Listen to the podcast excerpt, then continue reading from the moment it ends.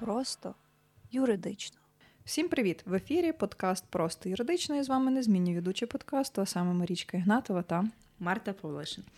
Е, перш за все, вітаємо вас з Новим роком та Різдвом Христовим. Е, це у нас перший епізод, який ми записуємо у 2024 році.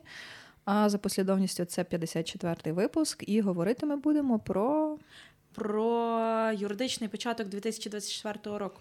Так, ми насправді дуже нажужжали і анонсували е, цей епізод в наших соціальних мережах, і ми запитували наших підписників, е, власне, про що вони би хотіли послухати. Ну, Тобто, у нас плюс-мінус вже було уявлення з Мартою про те, що ми будемо говорити. Але ми вирішили ще розпитати, тому що є дуже багато. Е, і було дуже багато різної інформації в просторі, е, дуже багато суперечливої інформації. Ми вирішили, ну, про що записати на початку року, та запишемо якраз про ці всі зрадоньки, в тому числі, е, які гуляють просторами інтернету. Будемо розвінчувати, розвіювати міфи і боротися з дезою в цьому епізоді. До речі, е, я знаєш, що подумала, що от ми набрали тут велику кількість там, які можна розкрити, але знаєш, про що важливо ще поговорити? Mm. Про е, наш фінансовий початок 2024 року. Про те, яка буде мінімалка, прожитковий мінімум. Йой. Я тільки що нагуглила. А, ну то добре. Ну, добре. І поки там Марта нагуглила, от будеш це і озвучувати, я скажу, що ні, цей епізодний подкаст загалом не є юридичною консультацією. Якщо вам потрібна правова допомога, пишіть нам в Директ, пиш... Е, записуйтесь через нашого бота в Телеграмі, і ми з радістю вам допоможемо та проконсультуємо. Е, Отже. Що нас чекає по фінансах 2024? Е, з 1 січня мінімальна заробітня плата підвищується з 6700 до 7100 гривень. Mm-hmm. Ну, в принципі, очікувано. А Друге заплановане на 2024 рік підвищення відбудеться 1 квітня до 8 тисяч гривень. До речі, солідно. Mm-hmm. А, Розмір прожиткового мінімуму 3023 гривні для працездатних осіб, 2563 гривні для дітей віком до 6 років і 3196 гривень для дітей від 6 до 18 років. Е, дуже цікаве спостереження, що для працездатних осіб це 3023 гривні, а для дітей від 6 до 18 3196. Що це таке цікаве? Чому діти коштують дорожче, ніж дорослі, які працюють? Бо діти це наше майбутнє, це квіти життя. І ну, і чекай, фінально 2361 гривня для осіб, які втратили працездатність. Загальний показник прожиткового мінімуму зростає з 2589 гривень до 2920 гривень. Ну, росте, що скажу. Та що тут сказати? Нічого доброго насправді, тому що зріст мінімалки це не є показник покращення рівня життя. Ну в даному випадку навпаки, тому що е, знаєш, ціни ростуть, інфляція зжирає, е, криза, війна. І ну якось щось треба робити, типу, щоб ну я не знаю, чуть-чуть uh-huh. людей підсапортити, але по факту це не буде як такий сапорт. Та? Ну, бо тому що ну, сама мінімалка піднялась. Але це не означає, що ціни залишилися там на рівні довоєнному чи там минулорічному. Та ні, ціни теж усі зросли. Тому воно десь виходить шило на мило. Sorry, але воно десь так. На жаль. Але маємо те, що маємо. Ну, воно зросло наскільки на відсоток інфляції, напевно, це і все. Mm, напевно. Ну, тобто не того, що ми стали багатші. Ну, 100%. Ми багатші, на жаль, не стали, і не факт, коли станемо. То якщо ми говоримо про гроші, то може почнемо та. і про про гроші говорити далі. Про mm-hmm. гроші в перспективі 6 років. Mm, я би сказала до 20, 20, блін, 2030 року. Це я так підводжу Марта про національну стратегію доходів, яка ну, у нас є років. в списку. Та. Е, Про яку багато вже теж говорили, і ну, от те, що найчастіше розганяли, і нам приходило таке питання: типу, що вже скасовують там третю групу ФОП, е, що там за податок 18%. Я таки не зрозуміла, звідки там ноги ростуть. Е, е, Тобто, що в принципі податки всі піднімають, і коли ем, почала трішки більше читати, взагалі для початку новин, то виявилось, вияснилось, а так нас дуже любить і Верховна Рада, і уряд такі важливі, якісь значущі документи під кінець року вкидувати. Бо дедлайни горять. Або дедлайни горять, або просто що може, знаєш, люди не дуже будуть звертати на то увагу, і воно десь так і було. Е, коротше, типу, 27 грудня. Е, уряд погодив національну стратегію доходів до 2030 року.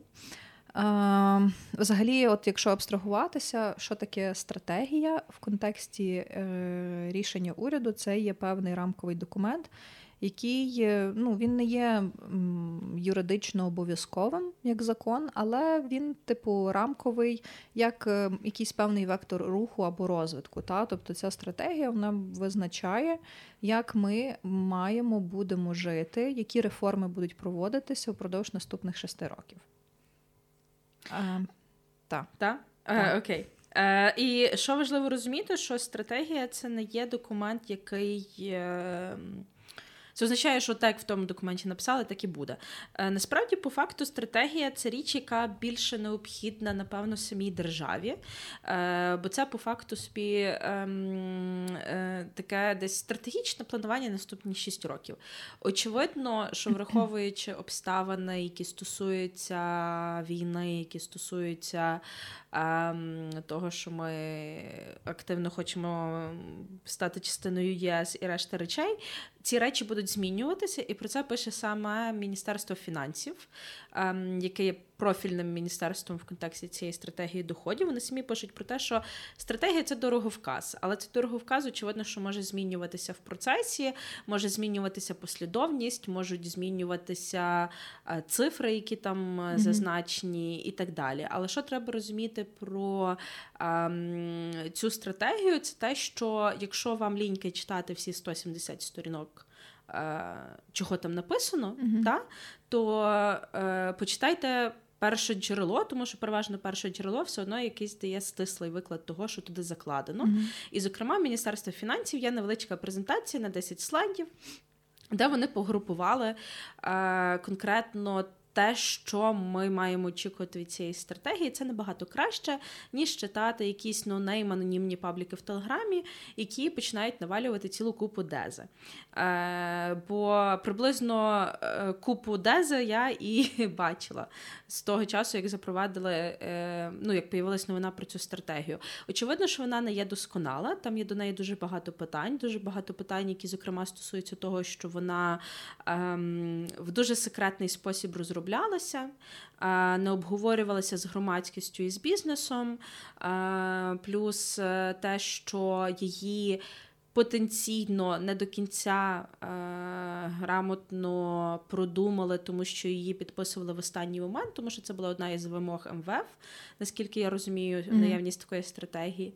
І відповідно вона. Е, напевно, має якісь недоліки, е, які пов'язані з тим, що її дуже швидко е, складали купи.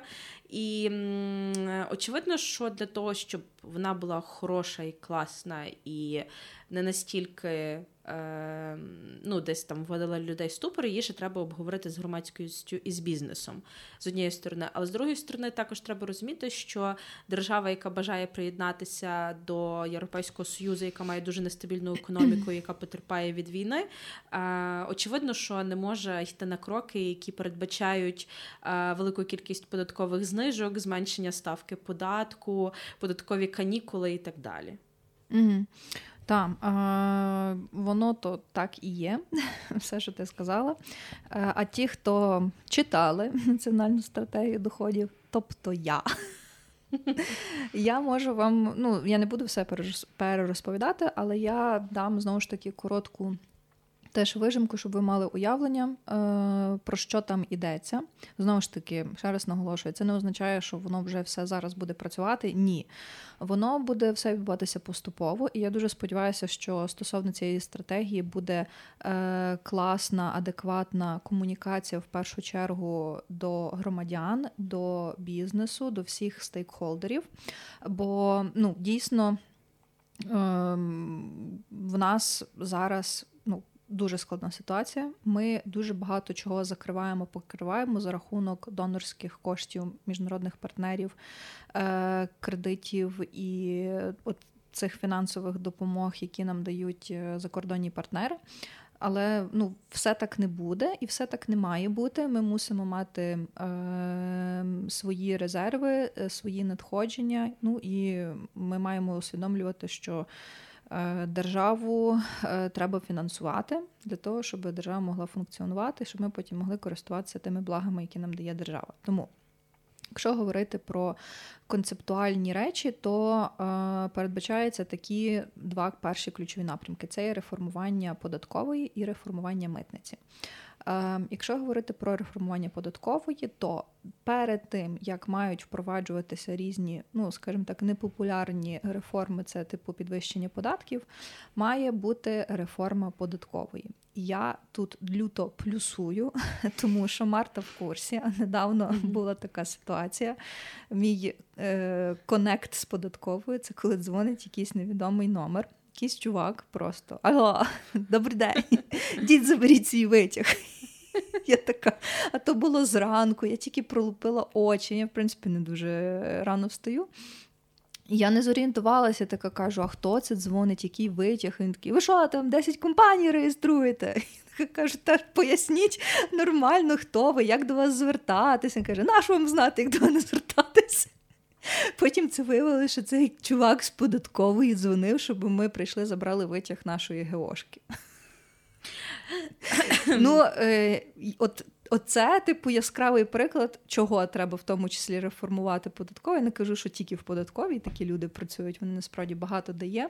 Але я би не хотіла, щоб справу з моїми грошима і податками мали такі штрихи. Ну, бо... Е, я, В принципі, не хочеш мати справу з такими людьми по життю. Насправді найбільш трошово в цій ситуації те, що. Ем... Ми не мали забирати, її нам мали поштою відправити. Нема гроші. Але податкова така бідна, що в неї нема бабла на конверти і марки. Так. І тут... і, ну це треш, ну come on.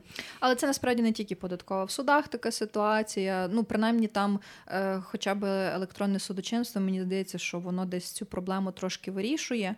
Е, Типу, ну, що всі ці документи можна подавати сканованим е, виглядом, можна не ходити в суд. Я просто вже давно не мала справи з судами і не скажу зараз точно, як це відбувається, але з того, що я чую, то ніби це простіше.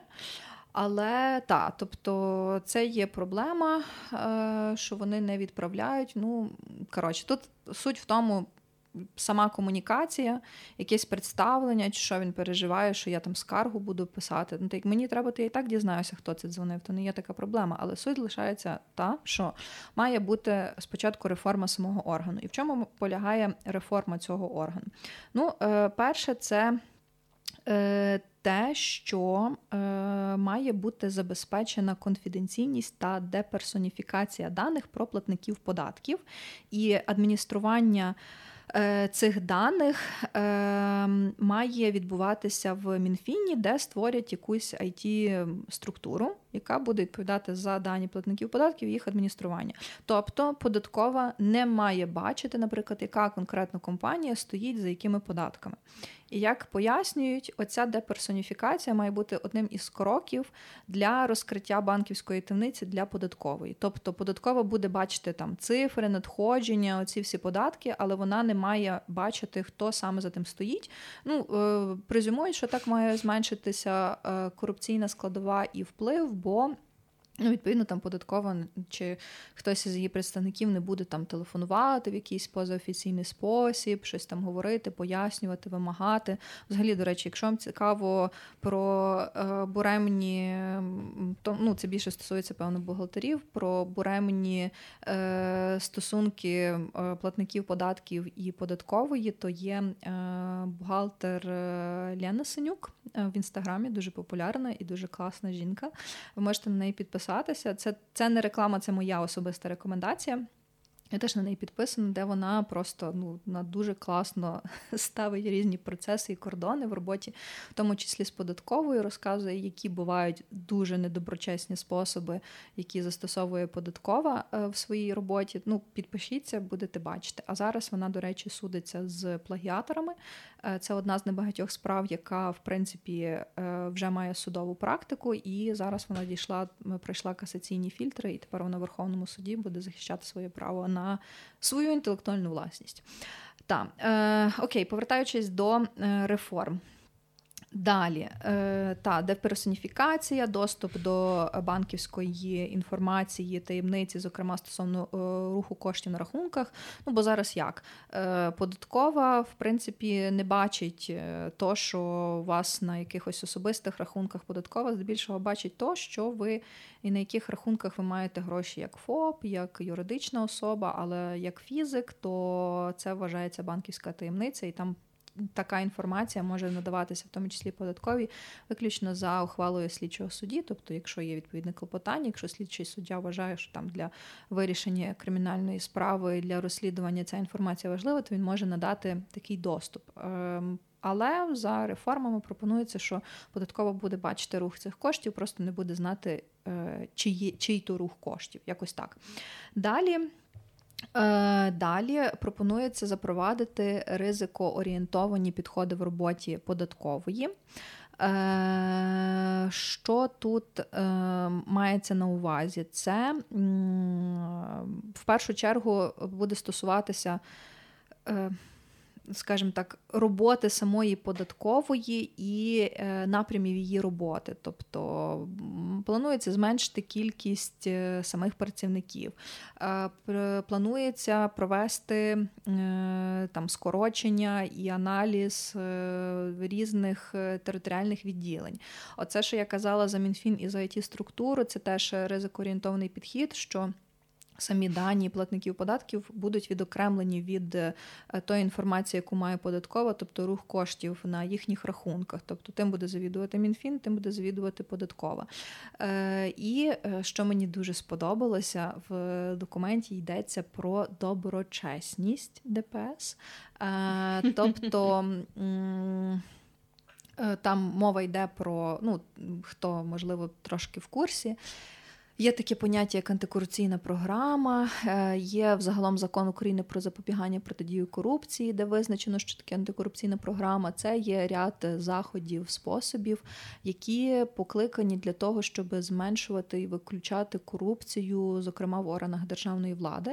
І відповідно до національної стратегії е, має бути перегляд цієї антикорупційної програми, переоцінка е, корупційних ризиків, оцінка впливу цієї програми на роботу податкової. Ну воно все дуже гарно написано і звучить, але я не знаю. Ну будемо бачити, як воно буде реалізовуватися на практиці.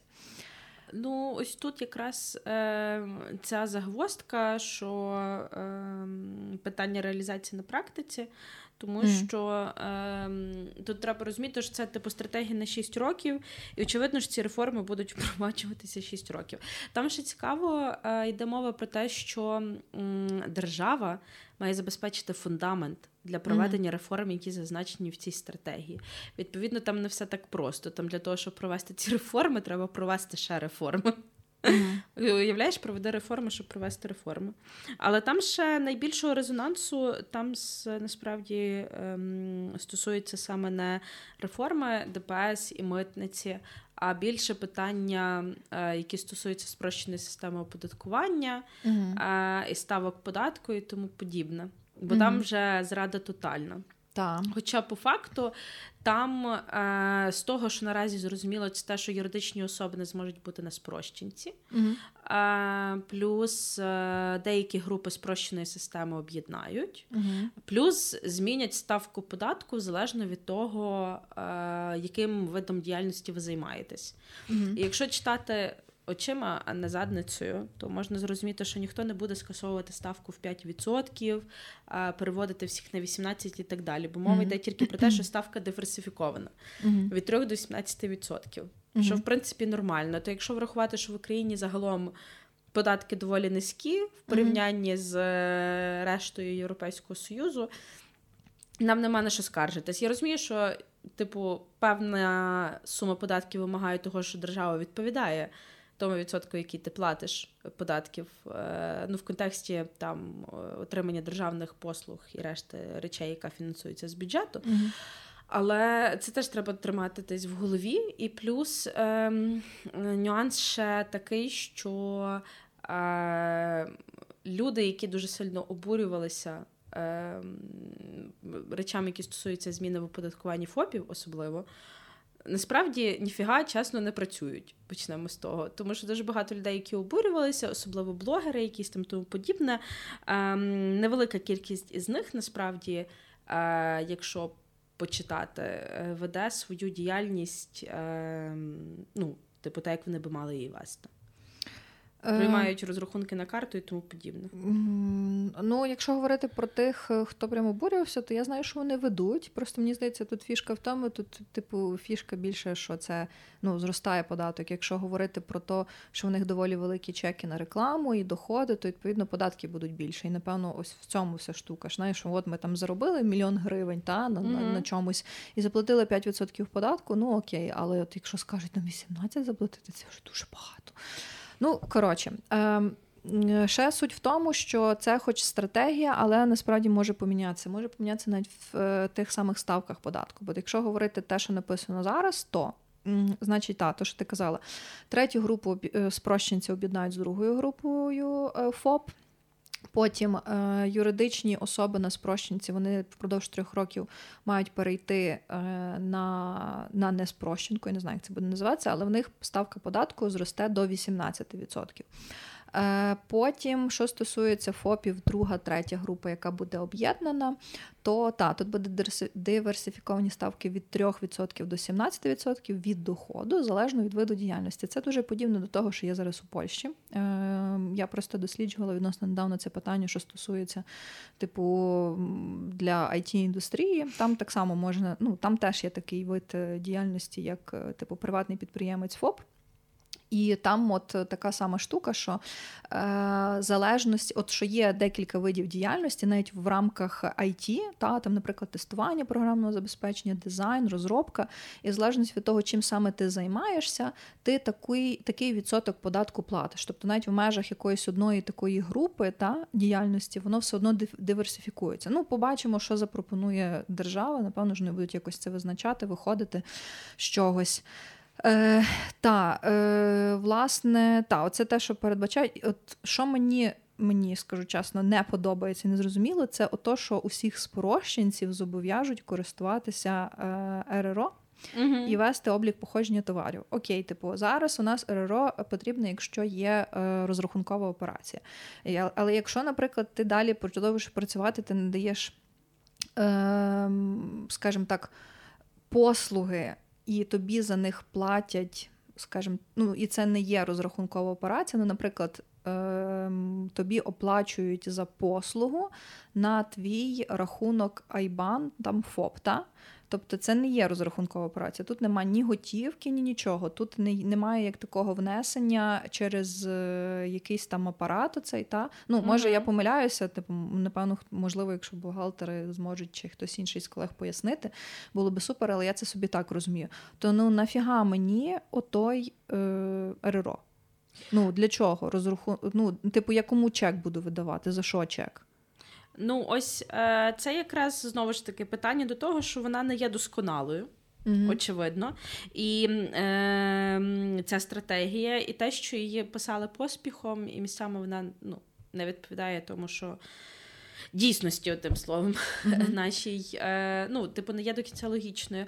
І, Але тут, що важливо розуміти, це те, що е, ця стратегія не означає, що всі ці зміни апріорі будуть прийняті в один період часу, тому що це передбачає зміни, як мінімум, до податкового кодексу, до митного кодексу, швидше всього до бюджетного. Я так припускаю, до питань, які стосуються, е, напевно, ось цього державного, о Боже, Ну, коротше, до питань, які стосуються соціального забезпечення, це так само є низка законів. Потім, е, напевно, ще якісь речі, які стосуються ну, закони, які стосуються ведення підприємницької діяльності. Mm-hmm. І це є ну, мінімум десь, напевно я не знаю, законів 20, які треба змінювати, плюс тонна підзаконних актів, які треба прописувати і змінювати. Це все не робиться за один день, очевидно. Mm-hmm. Це перше. І друге, над цим працює велика кількість людей. Ем, І звісно, що. Ем, я дуже сподіваюся, що громадськість і бізнес, якісь певні асоціації підприємців е, в різних секторах вони будуть залучені до імплементації цієї стратегії, тому що е, важливо враховувати їхні інтереси так само, в тому числі в, ем, для того, щоб ці зміни вони були. Ну, вони все одно будуть десь шоковими, мені здається, але щоб е, вони працювали на той результат, mm-hmm. який ми хочемо бачити. Угу. Так, і я ще пару слів скажу за митницю, бо це теж є частиною стратегії. Е, Що ключове передбачає? Це те, що ну, ми всі очікуємо, що ми станемо частиною ЄС, і відповідно е, це стосується в першу чергу митниці. Дуже важливо, бо ми маємо прийняти митний кодекс ЄС, і відповідно. Е, треба переоцінити, так і написано в стратегії, проаналізувати наше вітчизняне законодавство, наскільки воно відповідає законодавству ЄС в контексті митного права. Потім передбачається, що всіх митників будуть перевіряти на доброчесність. Ох, то точно треба робити. Я би перевіряла і перевіряла. Ну, але це ну, не смішно, тому що коли для нас відкриється ринок ЄС. Бля, це буде дуже кончено і просто іспанський стид, е, коли знову будуть такі кейси вспливати в ЗМІ, що о, там затримали на хабарі такого-то митника, чи такого там керівника, такого-то територіального підрозділу управління митниці в такій-то області. Ну, немає вже насправді такого бути, тому що, блін, ми всі дуже хочемо в Європу, але ми не хочемо міняти свій, свій спосіб життя. Тому е, та, передбачається систематична власне перевірка на доброчесність. Е, митників передбачається, що мають носити натільні камери, плюс е, митникам мають надати можливість проводити оперативну розшукову діяльність. Зокрема, вони зможуть це робити в контексті розслідування контрабанди, якщо така, ну яка, яка буде. Тому тому та, ось це те приблизно, що передбачено загалом цією стратегією. Ну, що я можу сказати по цьому? Тут е, реально треба дивитись і самому слідкувати, які далі кроки дії робить влада. Е, в напрямку реалізації цієї стратегії, чи вона щось міняє, чи не міняє, які вже починаються реформи. А тут ще треба розуміти, що навіть для того, щоб те, що Марта казала, зробити реформи для реформ, треба мати гроші. Е, а я не знаю, чи є такі зараз гроші, і я не знаю, чи дають і чи будуть давати зараз на це партнери нам гроші. Ну, якщо це вимога МВФ, ця стратегія, можливо, mm-hmm. вони там щось нам і від, mm-hmm. віддадуть. Mm-hmm. Але я думаю, що це знаєш, буде робитися як завжди. Е, Будуть шукатися громадські організації. Буде, І вони будуть казати, типу, такі: ово, нам треба робити зміни, в нас нема на то грошей. Е, Давайте виробіть. Ось так. Але е, тут, до речі, є ще одна штука, яку можна відкоментувати вже в контексті цієї стратегії. Це оті 18% mm переказу на картки фізичних осіб. mm Дуже цікава штука. Е, Я коли це прочитала. Е, Ну, це знаєш, знову ж таки питання того, що треба читати перше джерело. Тому що в стратегії е, про це взагалі мова не йде зовсім. Там йде мова тільки про те, що е, зараз, як воно там вказано, що е, доходи від підприємств, доходи від, як воно там цікаво йшло, Боже. Зараз я це зачитаю. Е, секунду, okay. секунду, секунду. Секунду. Боже, де воно було? Ну, ну словом, там теж йшла мова е, про те, що доведеться платити ті 18%, якщо ви перекидуєте з картки на карту. Але насправді ну, там мови про це в стратегії взагалі немає. Тим більше цікаво, звідки з'явилося 18%, якщо uh е, про ФОПів мова йде тільки про зміну ставки з 3 до 17%. Угу. Ну, не знаю, але там і Гетьманцев вже говорив, і ще хтось говорив, що це все пурга. Тобто, ну, це ну, це неправда, тобто не буде ніякого оподаткування, зокрема 18%, за якісь перекази, тому за це можете не переживати. А, там просто була вжита фраза про оподаткування, ем, що всі доходи фізичних осіб, отримані поза межами підприємницької діяльності, крім тих, що прямо передбачені податковим mm-hmm. кодексом України, підлягатимуть оподаткуванню за загальною ставкою податку на доходи фізичних осіб. А загальна ставка якраз є 18%. No. Ну. Але по факту, але вони дали роз'яснення, що по факту це вже і так здійснюється. Ну так, тобто нічого по факту не міняється, тому що якщо ви отримуєте кошти за щось на на рахунок фізичної особи. Ну, Чи там, наприклад, от та сама оренда. Якщо ви не е, не зареєстровані, в тому числі як ФОП, то ви маєте подавати щорічну декларацію, маєте заплатити з того не 18%, а 19,5% або ще військовий збір. А то, що вам мама скидає 2000 гривень на місяць кишенькових, то не буде 18% за це ніхто платити. Так. Тому що е, інші доходи, отримані поза межами підприємницької діяльності, це може бути різне. Це може бути, е, не знаю, там ви продали квартиру машину, ви здаєте в оренду житло, ви отримуєте дивіденди. Ну, типу, це апріорі оподатковується. Угу. Так, роялті, дивіденди, це все mm. оподатковується. Окей. Сюрприз, сюрприз. Так. Е, Я маю надію, що ми на цьому питання по надстратегії наразі закрили. Тобто угу. слідкуємо далі, але нічого страшного поки не сталося. Добре, далі у нас по списку це є законопроєкт про мобілізацію. Так, я відкрию свій списочок, прям на. Е, Написала з Мартою Шерела. Е, Та, ми будемо говорити про проєкт про мобілізацію. Знову ж таки, 25 грудня, пізно ввечері, е, вніс уряд, ну, від уряду вніс Шмигаль. Законопроєкти 2. Перший це що стосується, зараз скажу точно його назву.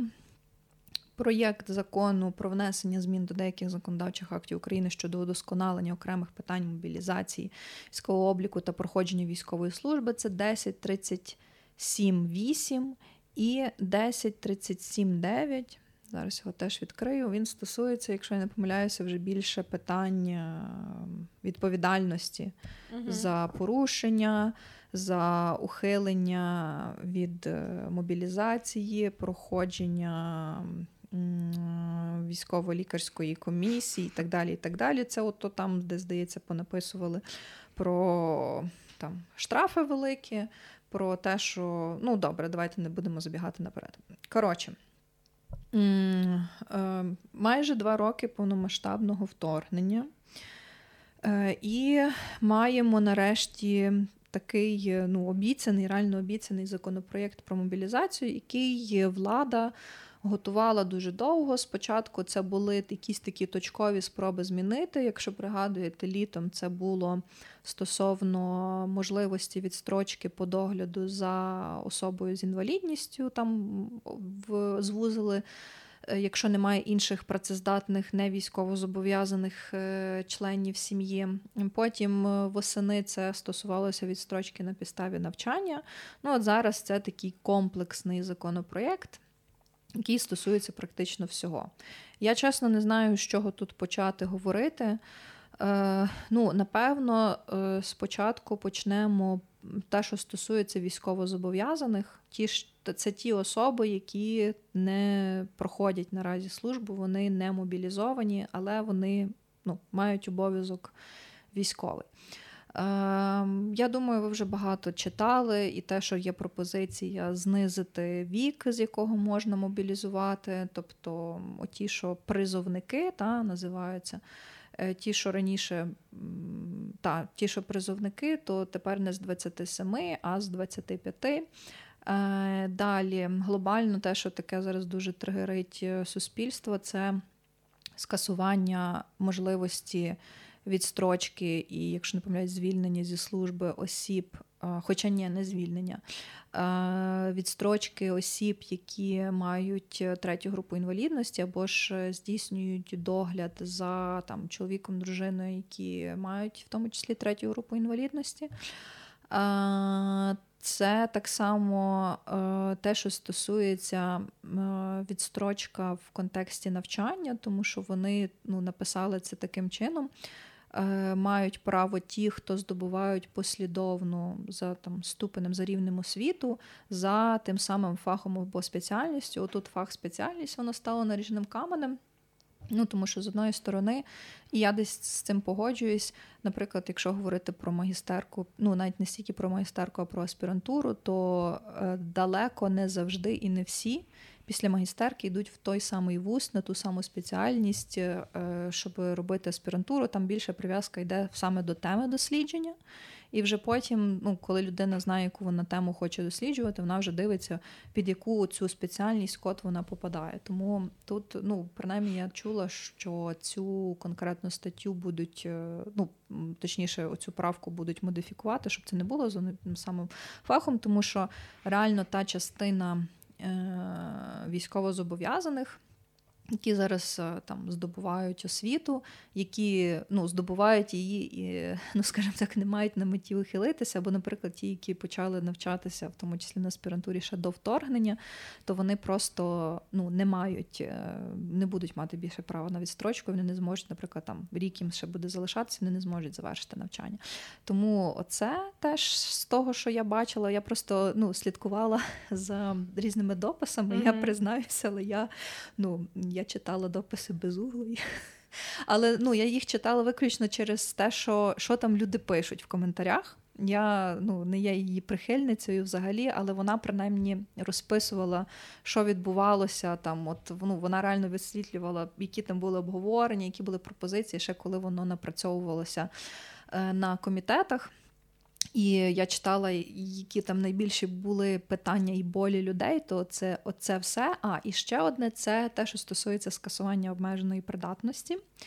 Е, як як феномену, в принципі, тобто це буде або особа придатна до служби, або непридатна, але там непридатна є така ще цікава штука. Принаймні я читала законопроєкт, і там непридатність не буде з виключенням з обліку, а буде тимчасова непридатність з шестимісячним переоглядом чи там 12-місячним переоглядом. І якщо в людини є якісь проблеми зі здоров'ям, то ВЛК буде безпосередньо спрямовувати в конкретний медичний заклад, де ти будеш лікуватися, а не те, що ти вибираєш. Ну ось ось це я десь так виокремила з цього конкретного законопроєкту. Такі найбільші зміни, бо стосовно цих змін найбільше є зараз резонансу в суспільстві. Е, ну, е, Якщо говорити там про вік, який пропонується знизити з 27 до 25, ну, якщо чесно, я хз. Я теж не знаю, тому що мені здається, що ну ніхто не ставить певний вік, коли пише закон, просто від фонаря. Та, ну, типу, бо комусь щось подобається якась цифра. Ну, Якщо ну, ти, там... Як було це з відстрочкою для навчання, що там і які молодше 30. Ну але це не, не ну це знову ж таки теж чому 30, бо ну багато людей реально аспірантуру і потім докторську вони роблять вже набагато пізніше, коли ти вже трохи попрацював, маєш якийсь досвід і хочеш ну, робити наукове дослідження. Ну ось просто тут е, так само знаєш питання з однієї сторони зменшення логічно, тому що не всі йдуть на аспірантуру, а не всі навіть йдуть на магістратуру. uh А, Ось з другої сторони. А, Якщо ти вчишся на аспірантурі, то 27 відносно логічна цифра, тому що 4 роки аспірантури, десь 27 ти і закінчуєш. Це якщо ти йдеш зразу. Але так. багато хто не йде зразу. От я я живий приклад того людини, яка пішла зразу на аспірантуру після магістерки. І що? І я її не закінчила, бо тому що я пішла не з правильних мотивів. Я пішла, тому що всі тоді так ішли. Але я пішла, і я не розуміла, що я хочу від тої аспірантури. Ну, я пішла, бо ну, бо от, от то все треба робити аспірантуру вже вже вже. Я ну не виключаю, що я колись не захочу робити, але коли я це захочу робити, це буде наймовірніше, це буде не юриспруденція, це буде зовсім інша галузь. Я буду до цього підходити з свого особистого, професійного, практичного життєвого шляху і досвіду. Тобто, це буде усвідомлене дослідження. Ну мені так здається, що воно і має бути, що аспірантура це вже ну це вже не є навчання. Та? Хоча в нас закон про вищу освіту каже, що це є третій рівень навчання. Але це не є як таке навчання, це вже є дослідження, тобто це вже є наукова робота, а не от як навчання. Хоча в нас в аспірантурі досі багато хто там ще пари викладає, якусь там ще філософію в чаті. Я то все не знаю, а не е, приділяють роботу тому важливому, щоб писати наукову роботу, щось цікаве, якусь новизну запропонувати. Ну, можливо, я я не знаю, але мені здається, що. М- Ну, я з однієї сторони розумію, типу, цей, е, чому вони говорять про 25 років, чому. Хоча з другої сторони розумію, чому варто лише 27, але не в тому проблема. Е, Типу, дуже багато спекуляцій є навколо самого законопроекту, тому що там насправді є як і десь розумні речі, хороші, mm-hmm. так і ті, які викликають питання. Тут, напевно, знову ж таки та сама історія з тим, що Ем, якщо дивитися законопроект, знову ж таки, зміни вносяться не в один закон, а велику кількість законів. Mm-hmm. Це перше. Друге, це велика кількість питань йдуть потім до підзаконних нормативно-правових актів, які будуть або писатися нові, або переписуватися ті, що вже є. І е, третя штука, яка дуже хвилює е, ну, людей. Це, зокрема, питання, е, типу, які більше стосуються військового обліку і призову як такого, uh-huh. повноважень ТЦК і решти речей, які теж дуже сподіваються, що цей конкретний законопроект він буде їх адресувати в певний спосіб. Тому що е, наразі питання вручення повісток досі не є врегульоване mm-hmm. до кінця. Тому що та підзаконника, яка є наразі, вона не є до кінця адекватно прописана і е, визначена, зрозуміла. А це е, проблема, mm-hmm. очевидно. І плюс е, це ще знаєш такий момент, що. Типу, держава перебуває у війні. Е, ви в період війни, е, коли очевидно є потреба в мобілізації громадян та і в їхньому навчанні військової справи і так далі, змінюєте відповідне законодавство, то завжди буде поле для спекуляцій, маніпуляцій і так далі, і тому подібне. Тому тут теж треба дуже обережно підходити до того як ви будете комунікувати. Тому що в нас вже була е, провальна комунікація багатьох речей uh в період воєнного стану. Тут ще провели ту комунікацію по новому закону по мобілізації.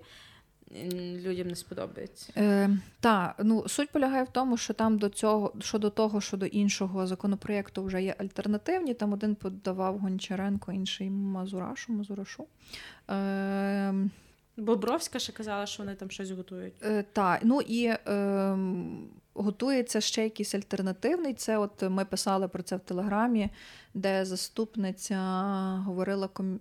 голови комітету по інформації, що вони теж готують там і е, омбудсмен... Ну, то якраз здається, Бобровська, ні? Не Бобровська? Ні, ні, ні. Ну, зараз я подивлюся, я забула uh прізвище. Е, І омбудсмен сказав, що там є дуже багато таких якихось моментів, ем, які порушують права людини, в тому числі. Е, ну Тому я просто в мене трохи вже голова пухне від того всього. Е, але ну, знову ж таки така порада це поки що дочекатися зараз е, якогось ще тексту, який піде на перше читання. Угу. І вже дивитися. Плюс ну, перше читання, то ми розуміємо, що після того тут будуть там депутати виступати, будуть сперечатися, пропонувати своє. Потім воно буде знову вертатися після першого читання з правками. Потім вже на друге читання теж треба буде дивитися, тому що воно може дуже сильно помінятися. Але, ну, якби, е, скажімо так, віє воно все туди, що е, ключові моменти такі. Е, ті військовослужбовці, які вже там майже два роки на службі, їх треба замінювати, тому що ну, вони втомилися, і то є дуже тяжко. Якщо так собі уявити, то служба просто за контрактом три роки і участь у бойових діях. Три роки, от як пропонується, що демобілізація можливо після е, безперервних 36 місяців. Це є ну просто небо і земля.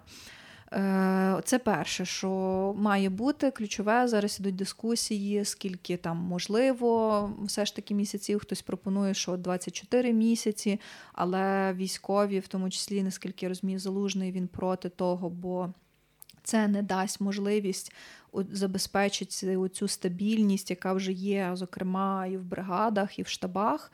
Е, бо ну, треба людей міняти, але треба брати і таких, які підготовлені, які зможуть.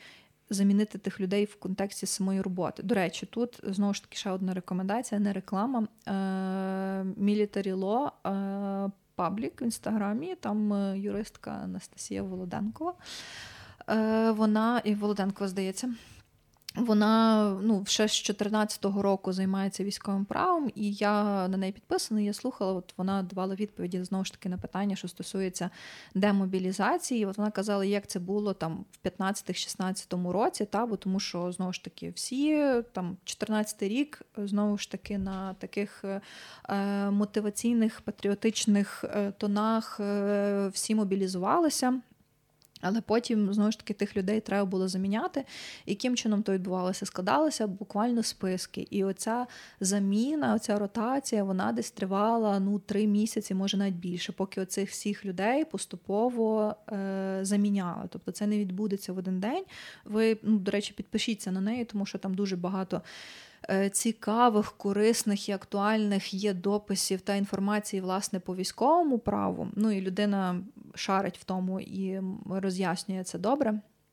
Але та, тобто, оце теж проблемний момент, який е, мають проговорити, узгодити. Е, чітко те, що стосується мобілізації людини, з одної сторони, залужний говорив е, на брифінгу, що в принципі йому все одно, як тих людей будуть набирати, чи буде це онлайн-повістка, чи на вулиці. І з одної сторони він має рацію, тому що він не має ще думати про те, як людей набрати. Та Це мають думати в першу чергу інші структури. Він ну, думає за хід війни і за те, як там контрнаступ планувати, як це все робити. Ну, коротше, то не я погоджуюся, що то не є його е, морока, його відповідальність. Але з іншої сторони. Маємо той самий правовий режим воєнного стану. Ну і просто людей хапати на вулиці це не ок, але і не мати вже за стільки часу якогось механізму, як це робити, то теж не ок. Е, мені, в принципі, подобається ідея з рекрутингом, як така. Вона виглядає доволі сучасною і і і, і діючою, то що вони хочуть в ЦНАПах зробити центри рекрутингу, де, типу, ти не мобілізуєшся, ну як такий, та, але ти от там можеш прийти, розпитати, які є вакансії. От мені, наприклад, дуже подобаються співпраці. Е, Міноборони, Генштабу з е, різними рекрутинговими агентствами. Є така компанія LobbyX, і вони постійно, вони навіть себе на сайті мають окремо розділ військові вакансії. І ти там дивишся, ну виглядає класно, при тому, що там е, ну, більшість насправді вакансій це не штурмувати посадки, а от таке якесь трохи тилове забезпечення, штабне забезпечення. Багато, до речі, є вакансій для юристів, колеги.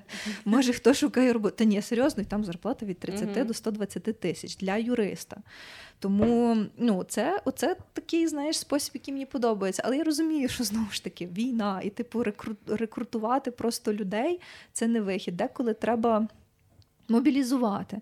Але затягати людей в бусики то не то не мобілізація, то викрадення. Ні, я розумію. А знаєш, з другої сторони, боже, люди такі баловані. Ну, типу, мається на увазі, в них є дія, в них є ціла купа всього. А, Але, типу, я не знаю, коли вони беруться за щось коментувати, таке враження, що вони вирубують той момент про те, що вони, типу, в воєнному стані, якби вони там недавно вночі пережили одну з найбільших ракетних атак від Росії. І тут вони обурюються тому, що держава здійснює мобілізацію. Так що держава має робити, коли відбувається війна? Вона повинна здійснювати мобілізацію. Типу, це те, що вона має робити. Так. Ну бо просто місцями такі коментарі і не знаю, якесь обурення, воно настільки абсурдне. Типу, come on, guys. Ну, типу, війна не закінчилась. Добрий день, ви де живете. Типу, мобілізація має відбуватися. Ви хочете якийсь модний рекрутинг, йдіть працювати в IT контору Типу. Mm-hmm. Ну там буде вам модний рекрутинг. Та ні, зрозумійте мене правильно. Я кажу, що це класна штука, і це класна ініціатива. І мені подобається, що навіть в такий час складної війни е, держава і бізнес об'єднуються, і вони дивляться от в ту таку сторону тої прогресивності. Це класно. Але держава може, до речі, якщо так Ого, у нас тут з тобою коментатори. Так, тут, тут якісь та чуть-чуть вікно привідкрите, ти там на вулиці собак якісь гавкає. Ем, але тут ем, ну, історія не про те, що знаєш, типу, це погано чи ще там mm-hmm. щось ні, а просто історія про те, що держава вже і так викручує. Ну, типу, очевидно, не вся і не всі. Зрозуміло, але місцями е, ну реально люди, які працюють в державі, просто викручують себе у вузол, mm-hmm. щоб доходити всім підряд. Угу. Типу, а тут ми ще таки стоїмо і кажемо: типу, ну яка мобілізація, пацани, ну ви що?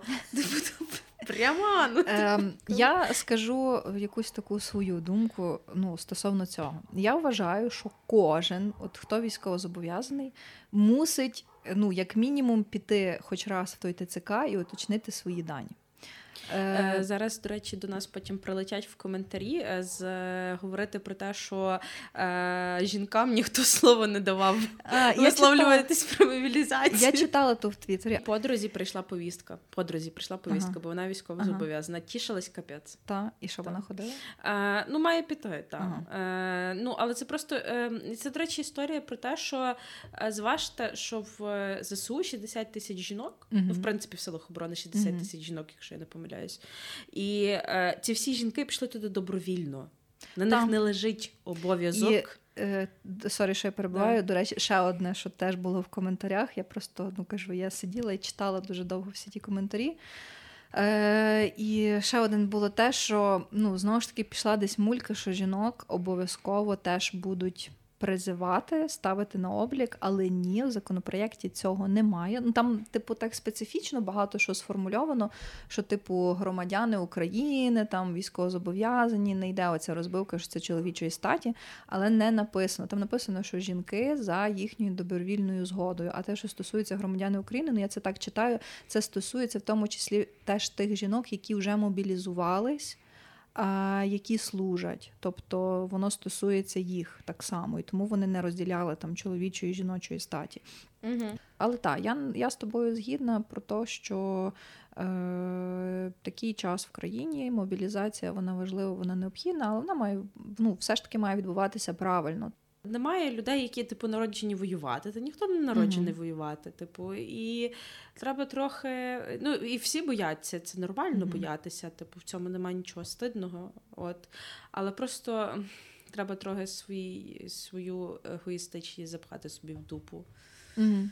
О, Та... бо, бо чесно, місцями ці дискусії вони просто максимально такі дурні і глупі, і і безглузді, і я не знаю, як які ще епітети підібрати. Реально. Та, ну знову ж таки, хороша е, штука це вийти з соціальних мереж.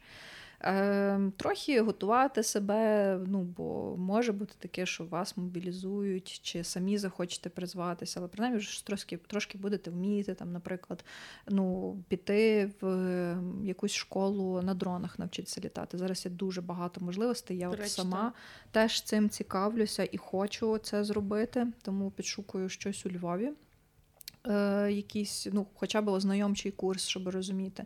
Це є різні курси медичної допомоги, е, які теж дуже актуальні і, в принципі, будуть актуальні. Та? Е, Потім дуже багато є різної інформації, відео на Ютубі, і в тому числі тих військовослужбовців, які зараз несуть службу, але вони встигають якусь е, просвітницьку інформаційну роботу робити, записувати якийсь корисний контент для цивільних, для того, щоб підготуватися. Ну, всього цього є дуже багато. І не можна просто от зараз сидіти, закритись і думати, що мене це не стосується, і я просто дочекаюся кінця тої війни. Е, Насправді, кінця тої війни, ну, кінця краю не видно. І неясно, коли вона закінчиться. До мене це усвідомлення прийшло, до речі, так відносно недавно, е, коли я нарешті там з якогось е, оптимізму, песимізму перейшла в режим е, ну, продовжувати жити за Франклом. Е, і підлаштовуватися під те, що відбувається довкола мене. І мені здається, чим швидше кожен це зрозуміє, кожен це зрозуміє, тим легше буде е, з всім тим, що відбувається, відбувається давати собі раду. Е, Так, напевно. Е, окей. Е, Добре, Марта, Боже, ми вже так багато говоримо. Ми тільки два пункти списку проговорили. Ну, тут можна одразу Хіба прокоментувати пу- пункт по прикордонниках і ТЦК, давай. бо це ж в контексті Мгм. цього було. А, Це насправді супер. е, Це дуже потішна ситуація. е, Нічого собі потішно. Ні, просто ем, найцікавіше те, що коли ти заходиш читати про цю новину, то переважно всі коментарі з якихось пабліків. Типу, всі переважно новина поширилася з того, що в пабліках почали писати, Мгм. що людей не випускають, щось додатково вимагають. А, я потім прочитала насправді ДПС, дякувати Богу, вони на це швидко реагують. А, вони одразу видали, ну, типу, одразу видали коментар по тому, що відбувається, де вони сказали, що е, є правила про перетин кордону, і вони діють відповідно до тих правил. Е, Жодних змін не було. Типу, все так те саме, як і було. Тобто, та всі підстави для виїзду ті самі, документи ті самі. Просто зараз виявляється, ну не зараз, в принципі, їм відомо, що багато людей підробляють документи, Мгм. і в такий спосіб ем, вони ніби додатково пересвідчуються про те, що їх не намахали. Мгм. Ось ем, звісно, що частина юристів говорить, що ви не повинні давати для коли ви притинаєте кордон, давати більшу кількість документів, ніж цього від вас е, вимагає закон. Типу, умовно, там. ем, Ну, скажімо так, типу, паспорт, віза, плюс не знаю, якщо у вас інвалідність, то там не знаю, посвідчення, от щось типу в такому стилі.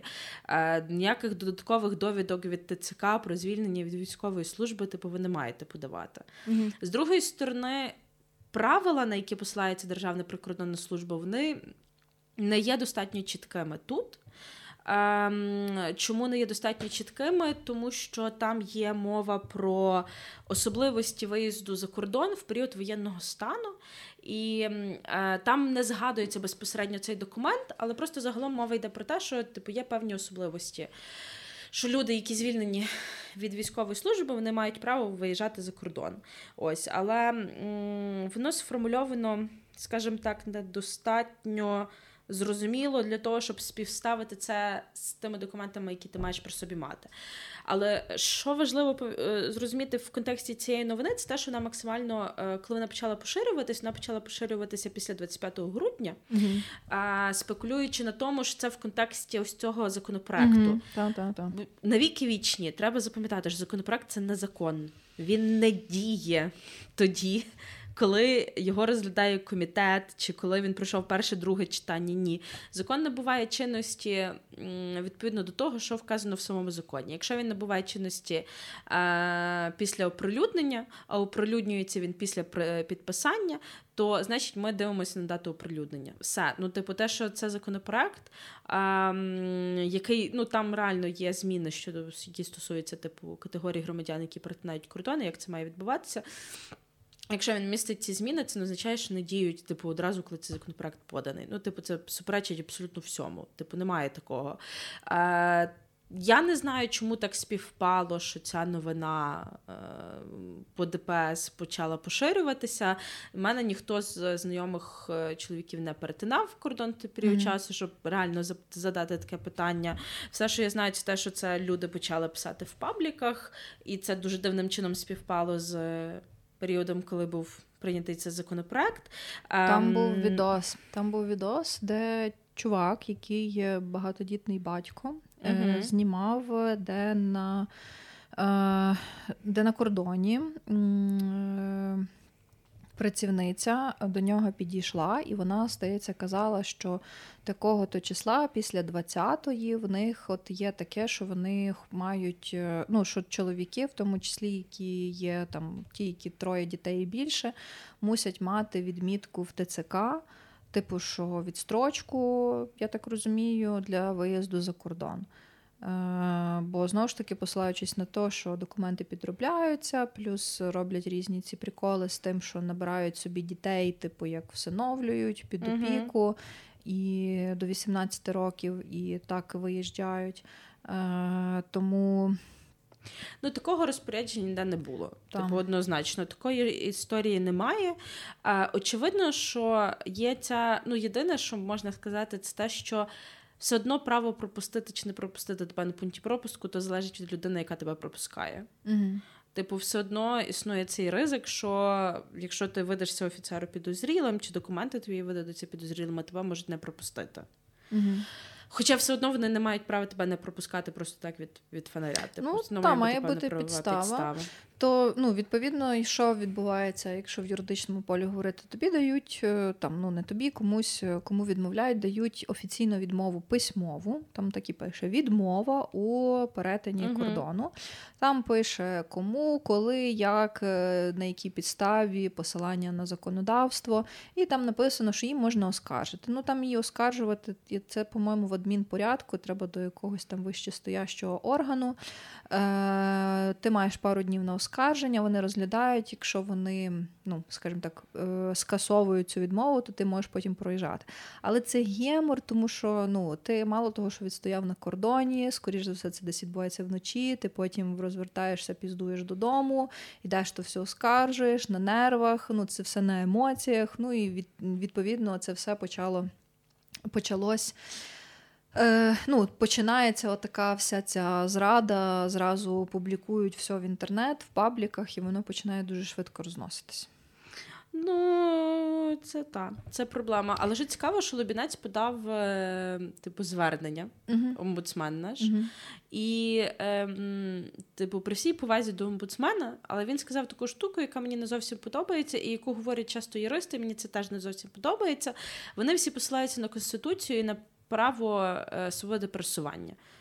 Але у нас воєнний стан. Воєнний стан може обмежувати право свободи пересування. Так. Це теж треба пам'ятати, тому що в умовах воєнного стану ряд прав обмежується, і права, які обмежуються, вони визначені, зокрема, там в законі про е, режим надзвичайного воєнного стану. Мгм. І там є умовно перелік прав з конституції, які можуть бути обмежені, і в тому числі типу те, що стосується свободи пересування. Угу. Що загалом логічно, що яка тут проблема, це те, що е, ці всі речі, які можуть обмежуватися, і те все, що прописано в законі про режим воєнного стану, е, вони мало де прописані в інших законах і підзаконці. Угу. Тобто незрозуміло, як ці механізми мають працювати е, в умовах воєнного стану. Тобто право обмежується або має там певна діяльність відбуватися з певними особливостями, в який спосіб. От, наприклад, е, одна з прав, е, одна з речей, яка може застосовуватися, та трудова повинність, наприклад, Угу. немає механізму того, як ця трудова повинність повинна відбуватися в умовах воєнного стану. Чи Мгм. розквартирування. Типу, теж ем, і це зокрема серйозна проблема, і вона десь пов'язана з тим всім, про що ми говорили раніше, в тому числі про закон про мобілізацію. Тому що е, в законі про мобілізацію, якщо його читати, там теж важливо розуміти, що є речі, е, які будуть діяти, коли немає воєнного стану, а є речі, які будуть діяти, коли є воєнний стан. Угу. І це абсолютно різні порядки. Е, Я думаю, що це хороший момент для того, щоб завершити е, з темою мобілізації і е, відкоментувати останнє, що нам писали про різницю між воєнним станом і станом війни. Угу. Це просто це було дуже смішно мені читати, тому що це коментували всі, крім Мгм. юристів. Угу. Абсолютно всі, крім юристів. Е, типу, і, і мені здається, що це взагалі максимально глупа дискусія, яка не повинна існувати, тому що в Україні немає поняття стану війни, військового стану і так далі. В нас є воєнний стан. Все, Мгм. воєнний стан запровадився, тому що е, Рашка вирішила захопити частину наших територій, тому що існує окупація, існує збройна агресія Росії. Все, на цьому треба ставити крапку.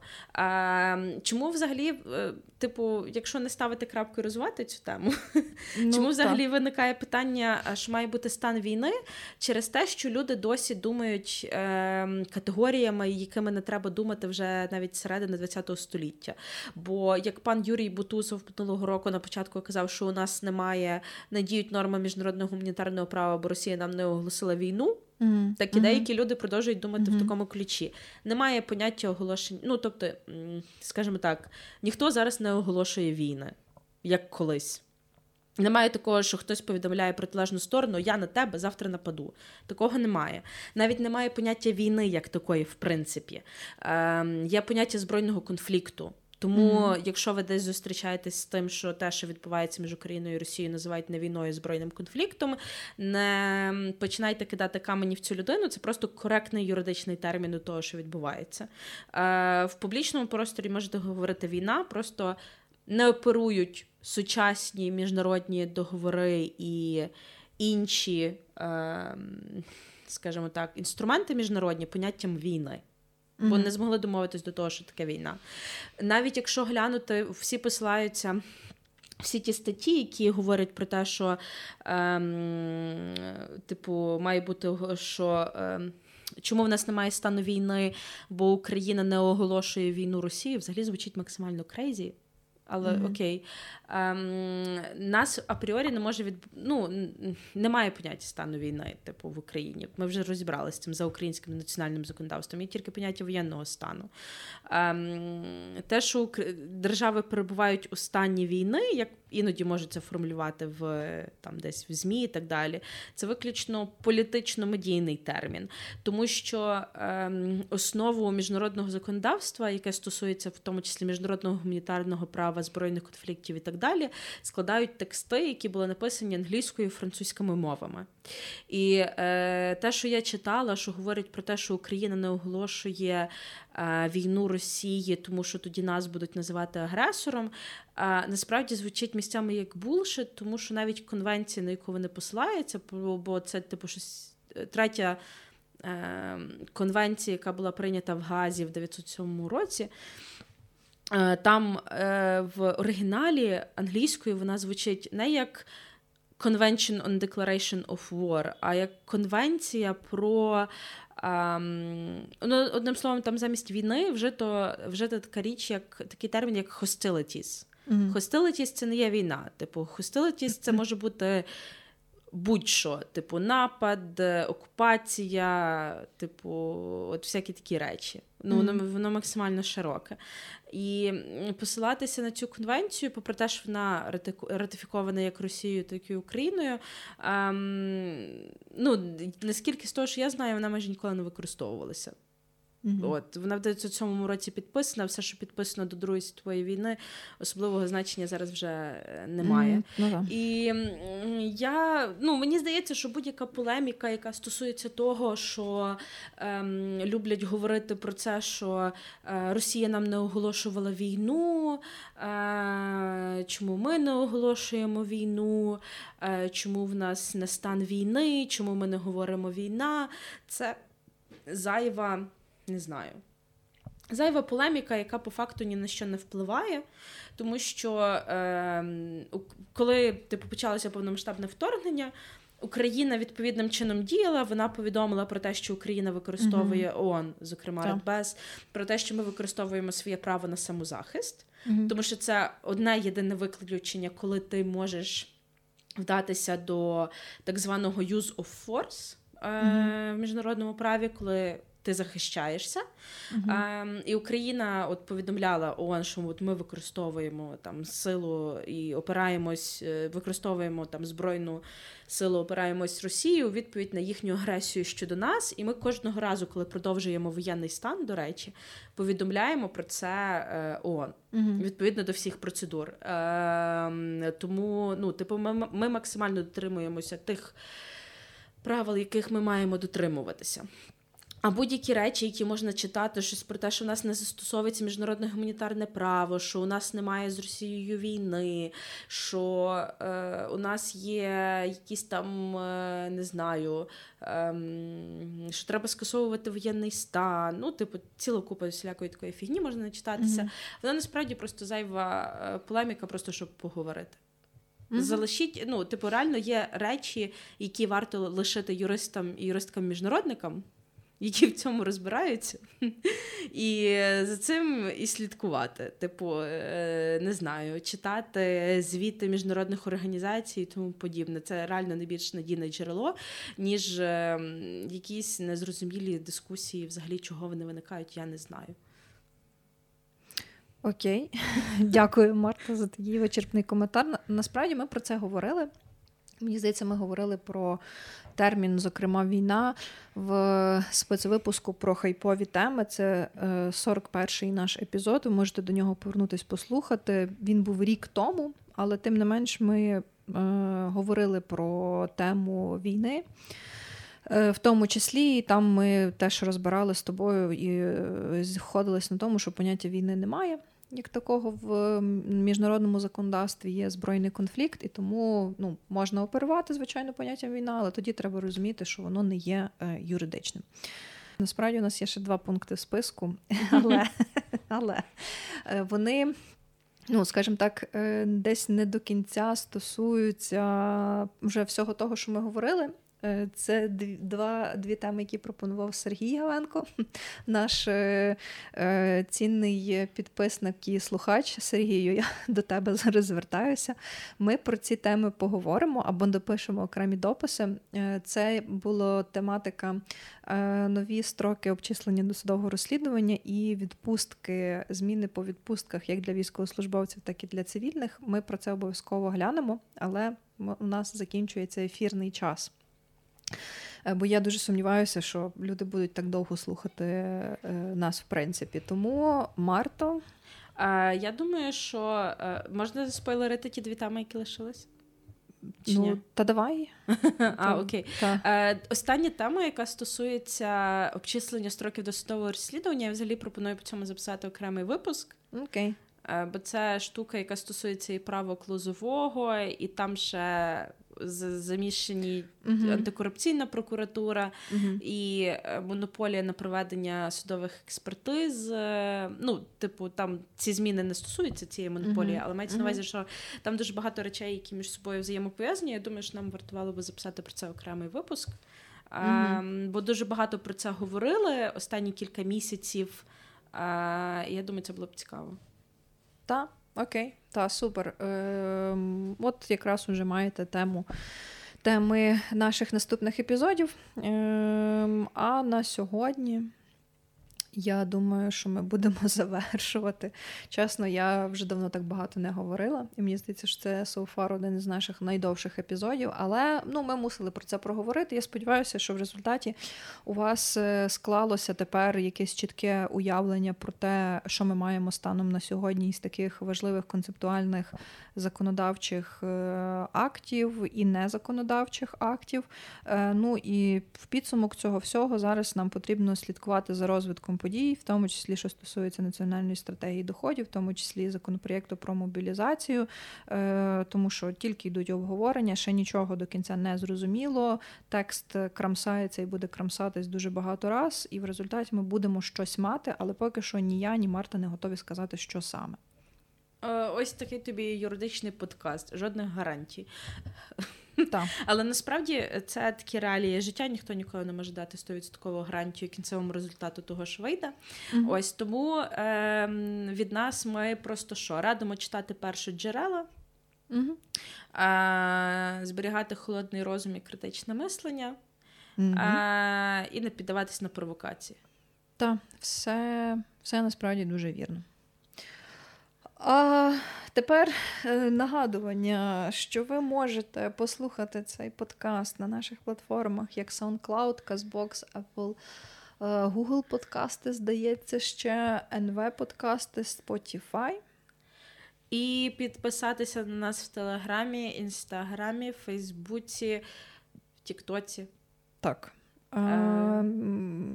Так. Все решта ми вже, в принципі, згадали. А, ну і не забувайте, у нас триває реєстрація на марафон юридичної грамотності, е, другий набір, який стартує вже 23 січня. Зареєструватися ви ще можете, вартість не міняється. Шукайте більше інформації в наших соціальних мережах. Всім гарного вечора і спокійно. Так, всім па-па, почуємось в наступних епізодах.